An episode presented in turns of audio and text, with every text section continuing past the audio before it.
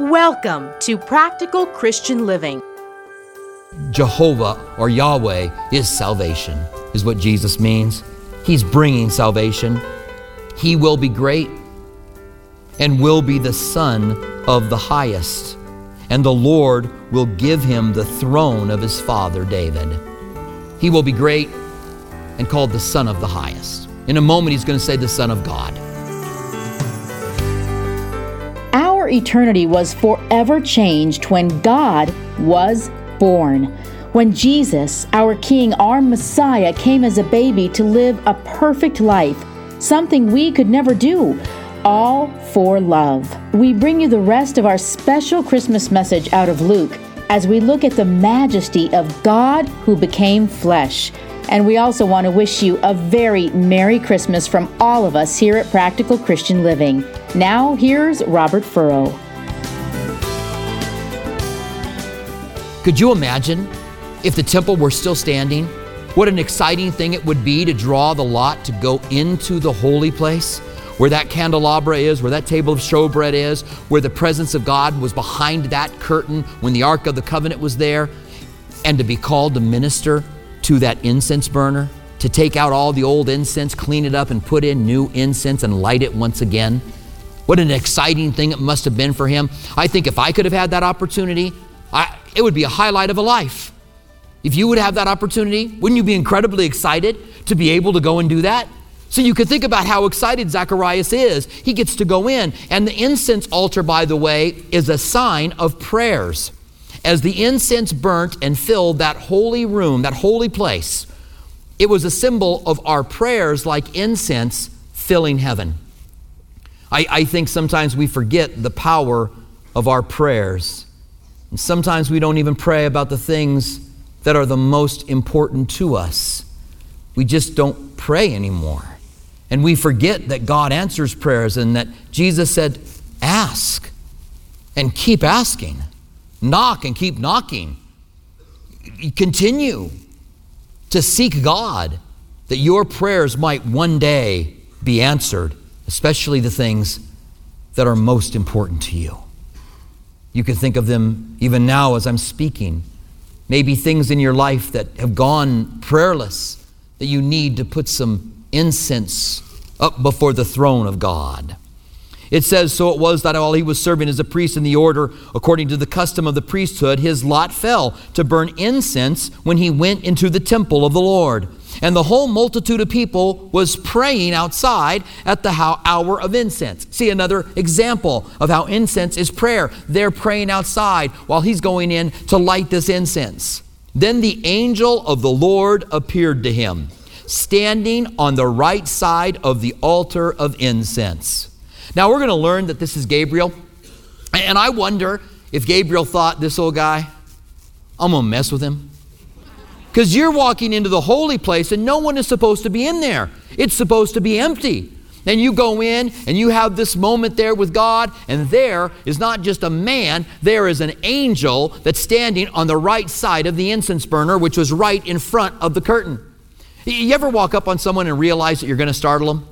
So you try to make some noise?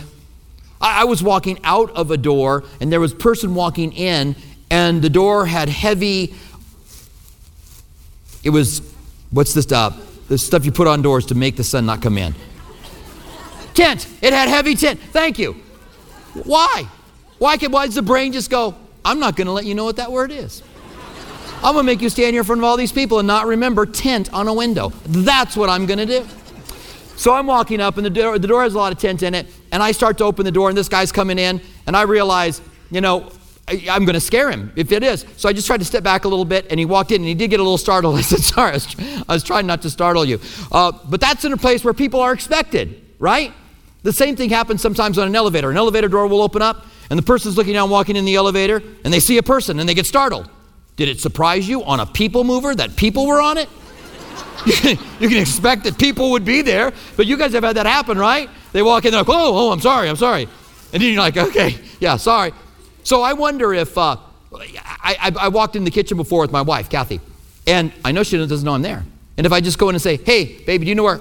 Then she's going to, yeah, right? So I'll make some noise. I'll shuffle my feet. I'll bang the counter a little bit. I'll just to let her know, I'm here. I wonder if Gabriel was just like, this is going to be so fun. And just startle Zacharias. And I think he probably did, because look at what he says. And it says, verse 12, and when Zacharias saw him, he was troubled, and fear fell upon him. That's the kind of thing that you like to see in America's Funniest Home Videos. Maybe over and over and over again. That one moment of fear falling upon this old man. But, and the way I put it that way, maybe we don't want to, right? Maybe it's like, oh, poor guy. But the angel said to him, Don't be afraid, which is something you don't say to people unless they're afraid. If I walk up to you, just seeing you, and I say, instead of Merry Christmas, I say, Don't be afraid. You go, Should I be? I, don't, understand. The angel said, Don't be afraid, Zacharias. Your prayer is heard. What a thing. Your prayer is heard. Our prayers get answered. And there are prayers up there now that I wonder if one day God will say to us, Your prayer has been heard. And then he says, Your wife Elizabeth will bear you a son. We've already learned she's exceedingly old. I think Zacharias would say, That's an old prayer, Lord. I wanted that prayer to be answered a long time ago. That prayer had been moving around. And he says, And you shall call his name John. And this is John the Baptist. For he will be great in the sight of the Lord and shall drink neither wine nor strong drink. He will also be filled with the Holy Spirit from his mother's womb. The angel tells him that he's going to be a Nazarite from his, his birth. If you, um, have you ever found yourself at a distance from God? You ever found yourself just feeling dry and, and like just the, the presence of God, just, it just seemed dry? It happens to us all, okay? Where we just feel distant from Him all of a sudden and we don't want to. Well, the Bible tells us to draw near to God and He'll draw near to you. So we make efforts in our life, uh, and, and sometimes intense efforts. The Bible says, search for Him with all of your heart, and you'll find Him. Search for Him with everything you've got. So sometimes we need to go to God and give everything we have to be able to find Him. But if you felt that way in the Old Testament, you could take a Nazarite vow. You would commit yourself to, to not touching anything that had died. You would commit yourself to not drinking any wine or even touching a grape for that matter and you would say, and you would not let your hair be cut during those days. So however long your vow was, your hair grew. Then at the end of it, you would shave your head and take your hair in as a sacrifice. This is the hair that grew during that time. Samson was a Nazarite for life. John the Baptist was a Nazarite for life. So these guys had long hair and they never cut their hair off. Well, John the Baptist never had his hair cut off. Samson, eh. Uh, but uh, so he will have that commitment to God to always be close to him and to always live close to him. And then it says, and he, verse 16, and he will turn many children of Israel to the Lord their God. His job is to turn people to God, and he will also go before him, that is Jesus, in the power and the spirit of Elijah, to turn the hearts of the fathers to the children, and the disobedient to wisdom of the just, to make ready a people prepared for the Lord. What a job to make ready a people prepared for the Lord. This wild looking man in camel's hair and a leather belt, eating locust and, and wild honey, would go out and tell people, Make your heart ready because he is on his way. It's one of the reasons that I like the video that we had today for Christmas. At the end, when Mary says, He's here, it's time. The Messiah is here. I, I was watching a movie the other night on the life of Jesus. Maybe I shouldn't do it anymore. I saw it and I thought I want to watch this, and then it was so inaccurate. I mean, just so bad. And uh, they got to John the Baptist, and the message that John the Baptist preached while he was preaching and baptizing people was repent and be forgiven of your sins. That was his message. But that wasn't his message. He had so much more of a powerful message. Had they just had John the Baptist standing in the water and saying, Prepare your hearts for the Lord because He's on His way. Make the paths of your life straight because you are about to meet the Messiah. How powerful would have that have been in the show? So I just keep mumbling under my breath. This show's so bad. This show's so bad. So I just want to let you know if you're producing a movie on the life of Jesus, I'm available to be a consultant. Because I don't know why these they can't get it right. They, they give John the Baptist the message of Jesus instead of his own message, which is to prepare the way. You and I, by the way, are like John the Baptist.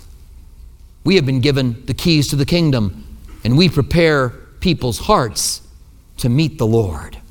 We're introducing people to Jesus as the church. How incredibly powerful. Well, let's move on now to the next appearance of the angel. It's the same angel, and we'll pick it up in verse 26 of chapter 1. Now, in the sixth month, the angel Gabriel was sent by God to the city of Galilee named Nazareth to a virgin betrothed to a man whose name was Joseph of the house of David. The virgin's name was Mary. We have engagement and marriage. They had engagement, betrothal, and marriage. Engagement was, well, it was arranged in their day. I was going to say it's like ours, but it really wasn't because it was arranged. Parents got together and said, Your daughter and my son make a cute couple, let's get them married. So they arranged the marriages. And then they would have a ceremony and be betrothed. And when they were, they were considered to be married, but they had no none of the benefits uh, or they didn't consummate the marriage. So they, she remained a virgin, and he would go and build and prepare a place for her. Then, when he had it done, no set time, uh, it was about a year, but no set time, he would return unexpectedly and get her and take her to her new home. Jesus said, I go to prepare a place for you. I'm going to come and get you. That's the picture. We are the bride of Christ, the Bible says. We are betrothed to Him right now, and He will unexpectedly come back and get us and take us to the place that's prepared for us. There's a place prepared for us. So she was betrothed to Him, but she hadn't had sex with Him, and she was still a virgin. And having come in, the angel said to her, and look how nice he is to her. He startles Zacharias but he says to her, Rejoice, highly favored one. The Lord is with you. Blessed are you among women. He didn't say, Don't be afraid, probably because he didn't startle her. But however it happened, his first words were, Rejoice, highly favored one. But when she saw him, she was troubled, not because of the sight of an angel, but listen, at his saying, considering what manner of greeting is this. When angel shows up, he says, Highly favored, rejoice, O highly favored one. You are blessed among women. Then the angel said to her, Do not be afraid, Mary, for you have found favor with God. For behold, you will conceive in your womb and bring forth a son, and you shall call his name Jesus. Jehovah or Yahweh is salvation, is what Jesus means. He's bringing salvation. He will be great and will be the Son of the highest and the Lord will give him the throne of his father David. He will be great and called the Son of the Highest. In a moment, he's going to say the Son of God. It's interesting. I, I don't know of Jesus saying, I am the Son of God. I don't know if there's a place that he says that. I, if so, it's, I, I can't call, recall it right now. But often he calls himself the Son of Man. And some people say, well, the Son of Man is him saying, I'm a son of a person, and I was 100% man, and the Son of God is him being 100% God.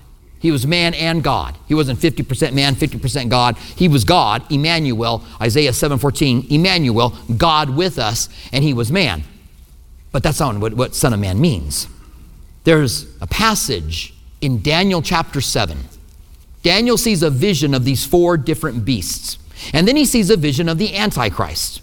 And then all of a sudden it says, And behold, I looked and I saw the Ancient of Days coming on thrones and wheels. It's like a mobile throne. And it's just, it's wild to think about. But the Ancient of Days is seated on this throne. And then the scene changes. And he says, And behold, I saw the Son of Man coming on the clouds of glory. And he was given dominion and power and a kingdom. The thrones that were with the Ancient of Days, he sat on one and was given the kingdom and power and dominion forever and ever. So now Jesus is, the night he's arrested, he stands before Caiaphas. Caiaphas is the high priest during the days of Jesus. And Caiaphas says to Jesus, Are you the Son of God? And Jesus says, it is as you say. But from here on out, you will see the Son of Man coming in the clouds of glory, being given dominion and power and glory and a kingdom forever and ever. He was quoting Daniel chapter 7. He was saying, I am the Son of Man that will take a seat on the throne next to the Ancient of Days. He was making that proclamation. Caiaphas had him slapped. You wonder why did he have him slapped if he was saying, I'm the Son of Man? Because it was a claim to be the Son of God. This child who would be born, who would be laid in that manger, would be the Son of God. It goes on, and he will reign over the house of Jacob forever, and of his kingdom there will be no end. Then Mary said to the angel, How can this be since I don't know a man? That's old timey speech for saying, I haven't had sex with anybody. And the angel answered and said to her, The Holy Spirit will overcome you, and the power of the highest will overshadow you.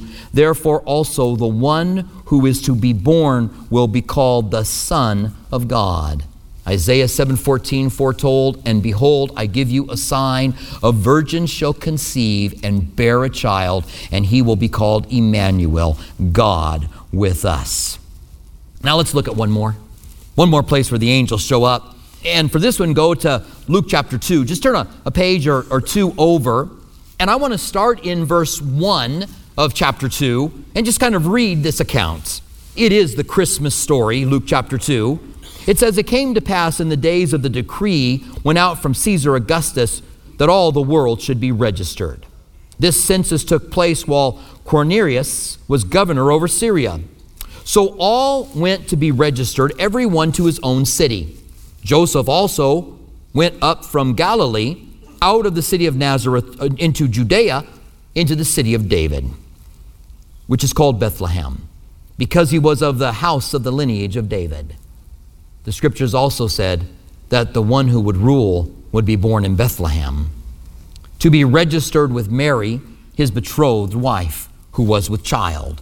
So it was that while they were there, the days were completed for her to be delivered. And she brought forth her firstborn son, and wrapped him in swaddling clothes, and laid him in a manger, because there was no room for him in the inn.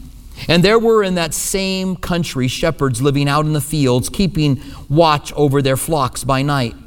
And behold, an angel of the Lord stood before them. And the glory of the Lord shone around them, and they were greatly afraid.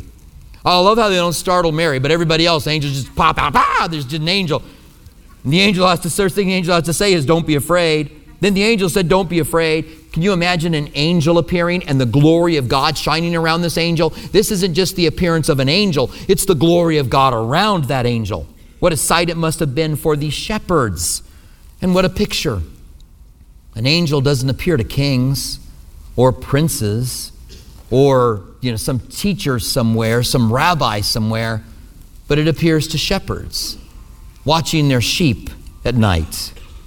And it says, the angel said, Do not be afraid, for behold, I bring you good tidings of great joy, which will be to all people. This is the message of good news. This is the gospel, and it is to all people. For there is born to you this day in the city of David a Savior. He is our Savior. He is the one who makes a way because Robert Furrow couldn't make it in. And Jesus comes to the most sinful people as an example that all of us can have our sins forgiven. Even the thief on the cross that was dying that day said, Lord, remember me when you come into your kingdom. And Jesus said, I tell you today, you will be with me in paradise. We think sometimes there's magic words for us that we have to say in order to be saved. But there really isn't magic words. It's a heart that says, Lord, consider me. Lord, I want you. I want you in my life. He is our Savior. Jesus said, Behold, I stand at the door and knock. If any man hears my voice and opens the door, I will come in and dine with him and he with me. Do you hear the knocking on the door today? He goes on to say here, and there will be a sign, verse 12, and this will be a sign to you. You will find a baby wrapped in swaddling clothes, laying in a manger. We read that so often, it sounds kind of a little bit, maybe a little bit glorious even to us. But it says, This will be a sign to you. You're going to find a baby wrapped and laying in a feeding trough. That's what a manger is it's a feeding trough. You don't see that. Mothers don't go, I'm going to have my baby go out and put it in the donkey's feeding trough. It was a sign to them because people don't do that. Verse 13, and suddenly there was with him a multitude of angels. Suddenly there's a bunch of them. And a heavenly host praising God and saying, No, not singing, by the way, saying, Glory to God in the highest, and on earth peace and goodwill towards men. Folks, that's the, that's the Christmas story. Goodwill towards men. God, who created us, wants goodwill towards us. He brings us great news that for those of us that have salvation, we not only have angels around us that protect us and that minister to us, but we have a place in heaven. And when we die, we're not only given eternal life, but we're given an inheritance, which is we share in the inheritance of Christ, it says in the book of Ephesians. And if you're here today and you've never invited Christ into your life, I'd love to pray with you today as you deliberately say, Lord, I want to live for you. Remember, God calls the unlikely. And you may think it unlikely that God will call you. You are the exact kind of person whom God would call, just as the disciples that He chose were very unlikely.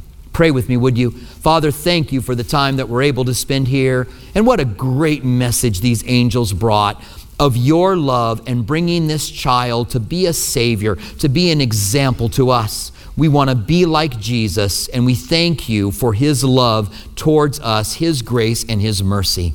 And we thank you for this in the name of Jesus, we pray. Amen. Uh, I'd like you to keep your heads bowed, please, and your eyes closed for just a couple of minutes. I'd also like to ask that no one would leave early. We're going to dismiss you here momentarily. But I want to give you an opportunity if you're here today and you have never invited Jesus into your life. You have to be deliberate about it you don't get saved by osmosis. You don't just start going to church and suddenly find out you're saved. You have to say, Lord, I want you in my life. You have to invite him in. And the Bible says that as many as would receive him, he gives the power to become a child of God. That means you need to receive him as your Savior.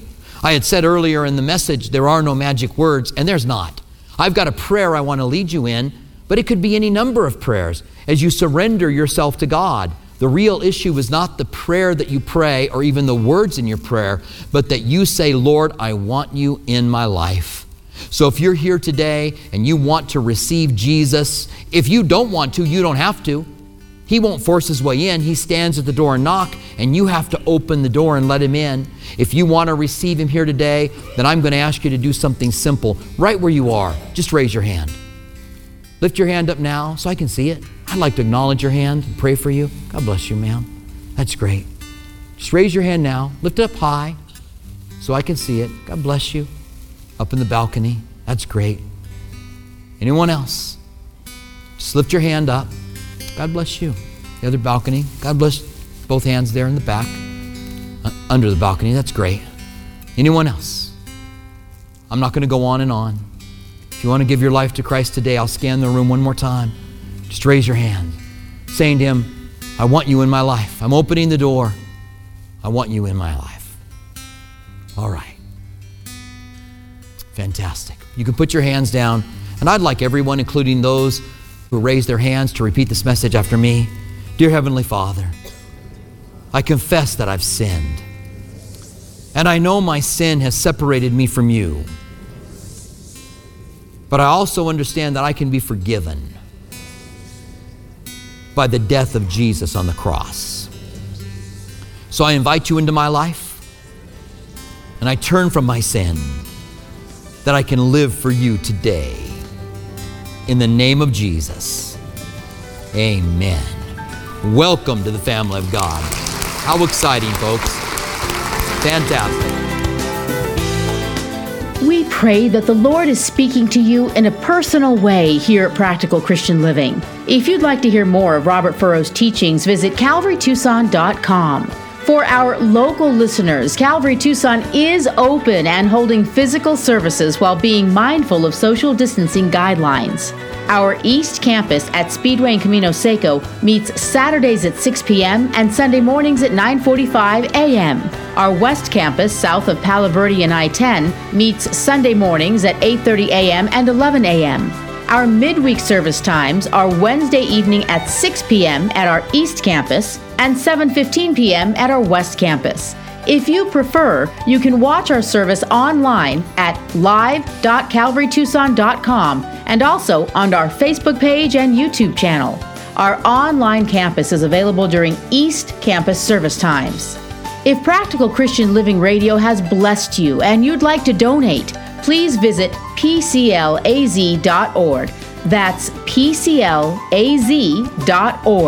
where you can make a secure one time donation or sign on to become a monthly partner on a reoccurring basis. Have you accepted Jesus into your life or have questions about salvation? Email us at saved at calvarytucson.com. And don't forget to follow us on social media Instagram at Calvary Tucson and Facebook at Calvary Chapel Tucson. We want to remind our local listeners that you can watch Practical Christian Living Sunday mornings at 8:30 on KGUN 9 TV. May we walk worthy while we wait for the return of our Savior.